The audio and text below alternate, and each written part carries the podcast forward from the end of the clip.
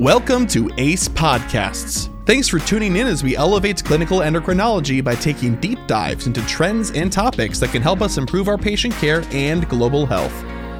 Find the latest episodes on aace.com slash podcasts. And now, let's meet the endocrine experts who will be talking with us today. Hi, and welcome to this ACE podcast. My name is Vin Tangpricha, and I'm the host of today's podcast. I'm also the editor in chief of Endocrine Practice, the official journal of ACE. We are delighted today to be talking about the new ACE clinical practice guidelines and consensus statements. In this year's endocrine practice in May, ACE published guidance on how they're going to handle clinical practice guidelines and consensus statements. And we have two outstanding guests with us today who are authors of this guidelines, Dr. Ricardo Correa and Dr. Joanna Miragaya. We're going to discuss these new guidelines. Dr. Correa, thanks for joining us. Can you introduce yourself to the audience? Yes, thank you so much, Dr. Tangpricha, for the introduction. My name is Ricardo Correa. I am an endocrinologist by training. I work in the Cleveland Clinic as the program director and director for health equity. And I'm also the chair of the clinical Practice Guidelines Committee for ACE. Thank you. And we look forward to talking to you today. And Dr. Miragaya, can you introduce yourself? Thank you, Dr. Tangpricha. My name is Joanna Miragaya. I'm a clinical endocrinologist located in Georgia with the WellStar Health System. And I'm also the vice chair of the Clinical Practice Guidelines Oversight Committee. Great. Well, let's get right into it. The audience is probably wondering why are we uh, updating how we do guidelines? I mean, wasn't the process good already? So, Dr. Correa, tell us what's new and why should the audience care about this? Yes, thank you for that question. I think that in the guidelines world, in the last probably 10 years, there has been many changes. What we are trying to strive is to achieve a highest level of confidence in a guideline, trying to determine by the highest level of evidence and the practicability of that. So with this in mind, uh, there was different process in multiple societies that do guidelines, and it came with a consensus among what would be the best way or best methodology to do this kind of things. And there was an evaluation of certain guidelines by certain organizations. One of them evaluate the ACE guideline, determining that there was a need of changing the model that we were using to a new model that have a new methodology that was a stronger methodology and that can be compatible with other societies so when we want to share our guidelines or mm-hmm. ask for endorsement or co-sponsorship with other societies the other societies will feel strongly agree with that and mm-hmm. with that it's the main thing always is looking for methodology things so in this new guidelines for guidelines that was published this year several things came into the new process. One of them has been uh, our conflict of interest policy. So we mm. made stronger that conflict of interest policy, having more things that can affect the decision making of the members of the task force. So that was a big part of the new changes. The next part that I think that was very good that was introduced and put into place is with the new ACE vision and mission on diversity, equity, and inclusion, introducing diversity, equity, and inclusion to the guidelines, meaning that the diversity not only on the characteristic that we know about diversity of thought and diversity of profession can mm-hmm. come into a setting where these guidelines are. So you can see that in our task force now, it's very strict to have diversity, equity, and inclusion. And the third thing that I can highlight that I think that was the biggest and the strongest part of the new guideline is the new methodology. And we finally achieved to be a part of GRADE. So we are using the GRADE uh, system as part of our guidelines. And this take a lot of time because it's a new process where you evaluate different PICOT questions, and the PICOT questions needs the uh, systematic reviews that are coming to evaluate the evidence.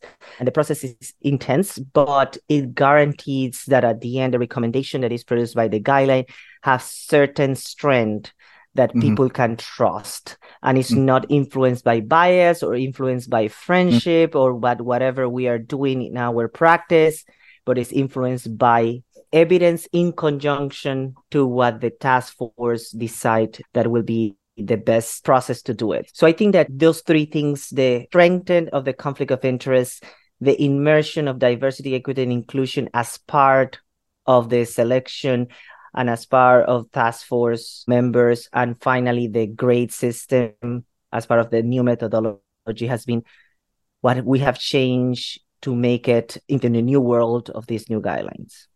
Thank you, Dr. Correa, for explaining that. I just want to have a follow up question. Now, you mentioned that there are many ways to do guidelines, and now the grade methodology seems to be the most robust and transparent in terms of writing guidelines.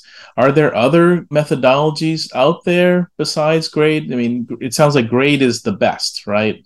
Yes, so definitely there is other methodologies depending from grade being the strongest, but there are others, the Oxford system where they use certain strength of evidence to the old way of doing guidelines that was we sit down together mm-hmm. we say what we practice and how we practice and we put that in a guideline and then we publish it so mm-hmm. that's the part that we are trying to go away and be more into the prime of what the evidence coming from research not decreasing the clinical expertise but mm-hmm. putting a lot of effort on the evidence coming from research is adding to this new methodology but grade is not the only one grade is the one that probably has been accepted and is growing and expanding more there are others that are as good as grade that other societies or organizations that do guidelines implement. The things that we want is to have a strict methodology.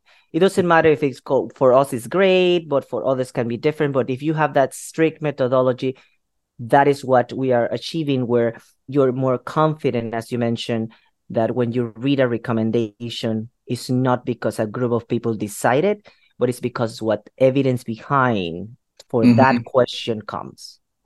So in the future, all the ACE guidelines will be grade. Is that what the document says now? Correct. Yes. From now on, we are starting from this last two years. All of the guidelines that are coming will be based on the GRADE methodology.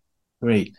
A question for Dr. Miragaya. Now, I think a lot of people get confused between clinical practice guidelines and consensus statements. Could you describe exactly what is the difference and why you would follow one or the other, or how do we interpret these documents that are published? Sure. So consensus statements, they don't require such a extensive research and extensive process and a systematic appraisal of evidence like a clinical practice guideline would require. And it's a less formal process for development of the statement as well. And we do take in consideration expert opinions while you don't with the clinical practice guidelines. And with that, you allow for the consensus not only to be available for more of a providing a guidance for the clinicians out there in the community, but also helps through the algorithms and other ways for the clinicians and being in the availability, the turnover tends to be a little bit faster than a clinical practice guidelines due to requiring less extensive appraisal. So, when would it be appropriate to have a clinical practice guideline versus a consensus statement? I guess that's maybe sometimes some confusion why something is consensus statement something is a guideline. Right. And it's important to differentiate the two. And sometimes consensus statements are done when there's not enough evidence available for that. So mm-hmm. when we rely more on the expert opinion, such in situations of rare endocrine disorders, those are the times that you are more likely to use a consensus statement because of the lack of clinical trials, the lack of research, or the lack of any data available to be able to conduct a clinical practice. Okay, thank you very much. I think that makes sense. Perhaps if there's a topic that has only 10 papers, but it's still very important, it sounds like that would be consensus statement versus something that's a thousand papers. You might do a guideline. Right. And the other thing that if I can add to that is, for example, some of the algorithms that we publish are more a consensus statement. Some of the evidence, if you think in an algorithm, probably some of them can come from evidence, but others are coming more for what this group of expert members of the task force decide that should be the way of, of doing things. Mm. So when we think about algorithms, we can also think that it's more part of a consensus statement than really a, a guideline. Okay, thank you.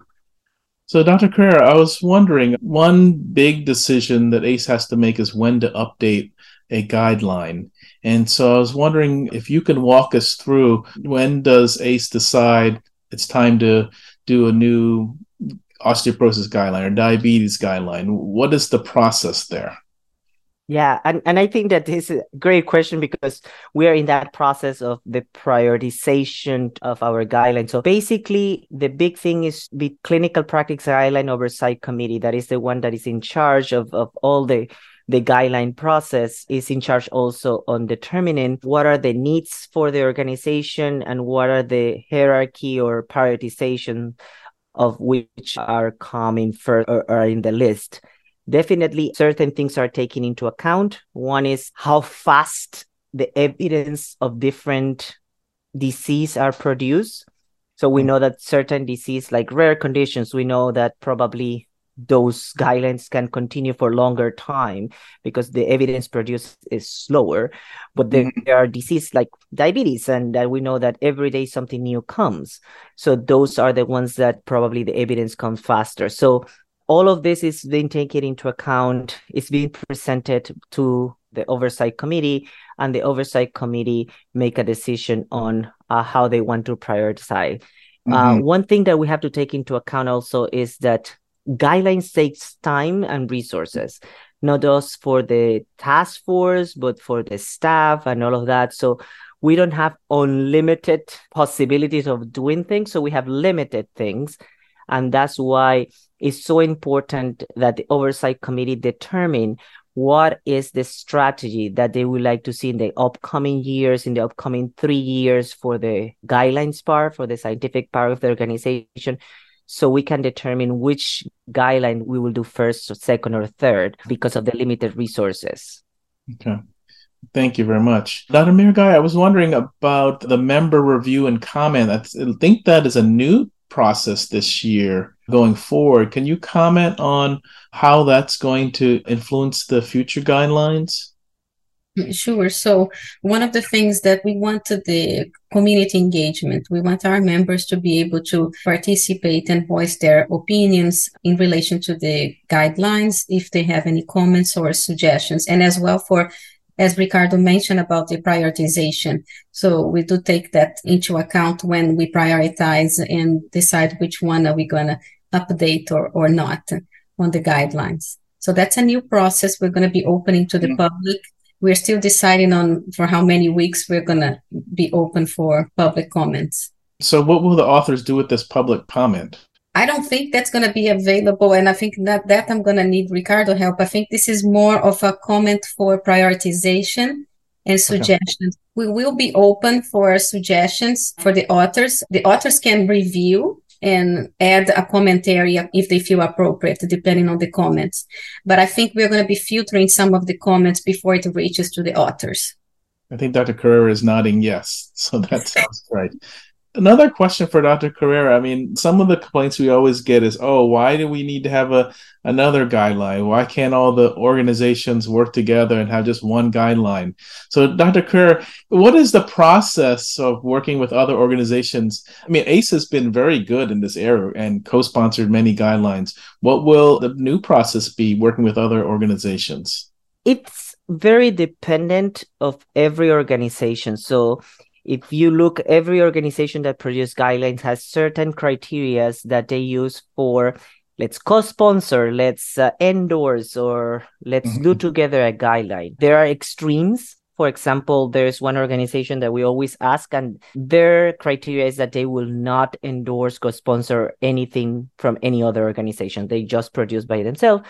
And there are organizations like ours where we usually try as mm-hmm. much as we can to join together with other organizations that have similar topics in mind to produce something in conjunction to decrease that that you mentioned the burden of having 10 guidelines of the same topic. And i know as a clinician when you are in your practice which one uh, you, i follow this or i follow this or i follow and th- that should not be the way. The way is that you should follow the ones that is the evidence based and everything when it's evidence based should be the same so for example and that is the one of the main reasons that we decided to move to this new methodology. Because mm-hmm. in the past when we try to ask other organizations to join us in certain topics they will say no because they look at our guideline and they say which is your methodology? Like whichever the one that you're using?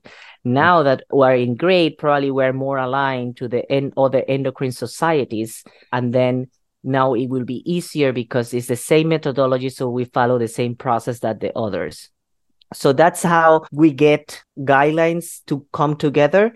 But it's very, as I mentioned at the beginning, very dependent of organizations. And sometimes it's easier mm-hmm. with others, and sometimes it's difficult. And sometimes people want to be the star and have the show, and mm-hmm. others want to have the same thing. So, so, so we will still driving in that world. I think that the future will look like that because everything is based on strict methodology we will not have all of this later on because it will be the same. It's coming from evidence. So it's not like we decide this or we decide that. Yeah, it sounds like with everyone hopefully moving towards a similar methodology, there'll be less confusion. And no matter however, whatever question you set up, it'll, it'll come to the same recommendation if you're using the same methodology we try to avoid doing duplicate or redundant work. So we are always in communication with the other societies to avoid doing a duplicate work on a, on a guideline. And that's great because you don't need 10 guidelines on, on one topic. you know, that just uh, causes a lot of confusion. Dr. Miragaya, can you talk a little bit about the grading system a little bit? Like, how do you differentiate something that's low grade, high grade? or I mean, or what is the lingo that people should use when they say when they describe to the patients, "Oh, you should have that thyroid removed. That's an X grade." What do you tell people? The, the, the grade methodology is a very strict methodology. They used the strong, which is the, oh. which tells the definition uh, that it's high confidence uh, level, the conditional, which is a lower confidence level, and then the good practice statement, which is then ungraded. So you can go from a high to a moderate to a low to a none. So okay. those are the way that grade methodology works. So you can tell your patients there's high confidence in this recommendation, right? Yes. So you can say for certain that a high confidence and then that the most informed patients would choose the recommended option or options according to the guidelines. Great. Dr. Correa, you mentioned earlier about the conflict of interests being a new approach in making guidelines. Can you talk a little bit about that? How is that managed? Yes. So basically, with the new policy, every member of the task force is required to disclose any relationship and interest during the preceding 24 months and is included but not limited to stock, companies, products, ownership, consulting, research, speaker bureau, and activities or leadership position at other organization. And with this, this is sent to one subcommittee that mm-hmm. is part of the CPG oversight committee that is called the conflict of interest subcommittee. These people will look at all of these disclosures and will determine if there is a conflict that can be resolved. Because if we look at a guideline, 40% can be in what we call conflicted area. So these mm-hmm. people have some kind of conflict of interest, and 60% should have no conflict of interest. Mm-hmm. So depending on that, that subcommittee will decide, well, we have 40%, we have 60%, or we are more or less there. This can be resolved, this cannot be resolved. And then that's how we decided to put this task force together because we have to follow that strict policy. And also this conflict of interest subcommittee evaluate continuously okay. those members of the task force. It's not because you enter to the task force, mm-hmm. you're already exempt of anything that happened. In life, things happen. So yeah, we can become conflicted later on. And okay. then we have to, we always have to disclose everything. And sometimes it happens that we will have to dismiss a person okay. because there's a new conflict that is introduced in the middle, but that's mm. the monitor of the COI subcommittee that is uh, always constant. And I know it's very strict. I know that in a small world like endocrine, sometimes it gets very difficult to not find somebody that have a little bit of conflict here or there. Mm-hmm. But what we aim is to have less and less conflict because you want that the final production is not biased by mm-hmm. any conflict that somebody can have.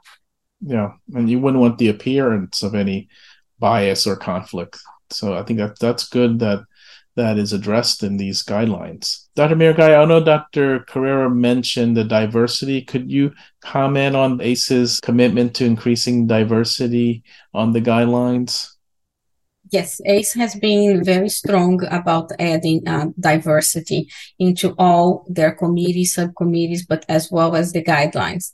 The goal is to reach not only for the experts in the field, but also to those that are in early career and mm. as well as fellows in training. So the goal, and of course, with that also add based on your location and other minorities as part of including all of our community as much as possible. So we do have as well a DEI subcommittee and mm-hmm. that process similar to the COI. Once we have the impanelment, we also that we are making sure that we are getting the diversity that is required now for ACE.